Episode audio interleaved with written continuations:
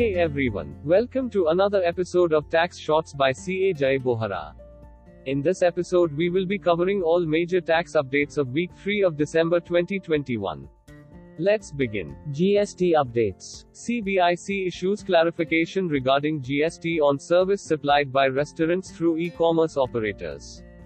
GST Council to schedule meeting in early January to discuss rate rationalization and hold pre-budget discussions.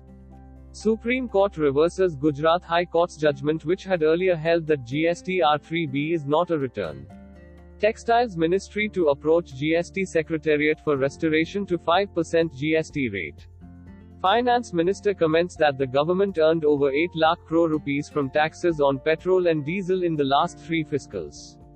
CNBC TV 18 reports that the government cuts GST on ethanol to 5% to promote fuel blending. Official press release reports that CBI has arrested a CGST superintendent in a bribery case. CGST officers also arrest a CA for generating fake ITC to the tune of 92 crores rupees. Income tax updates are Delhi High Court quashes over 1,350 notices issued under Section 148 by the Income Tax Department after the 1st of April 2021 on non compliance with the newly substituted provisions. CBDT rolls out e verification scheme for faceless information collection from assessees and its verification.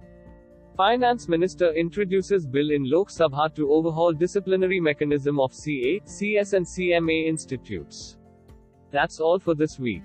I hope you enjoyed this podcast. For all taxation related matters you can reach out to me at cajaybohra at gmail.com. See you next week with more such updates. Cheers.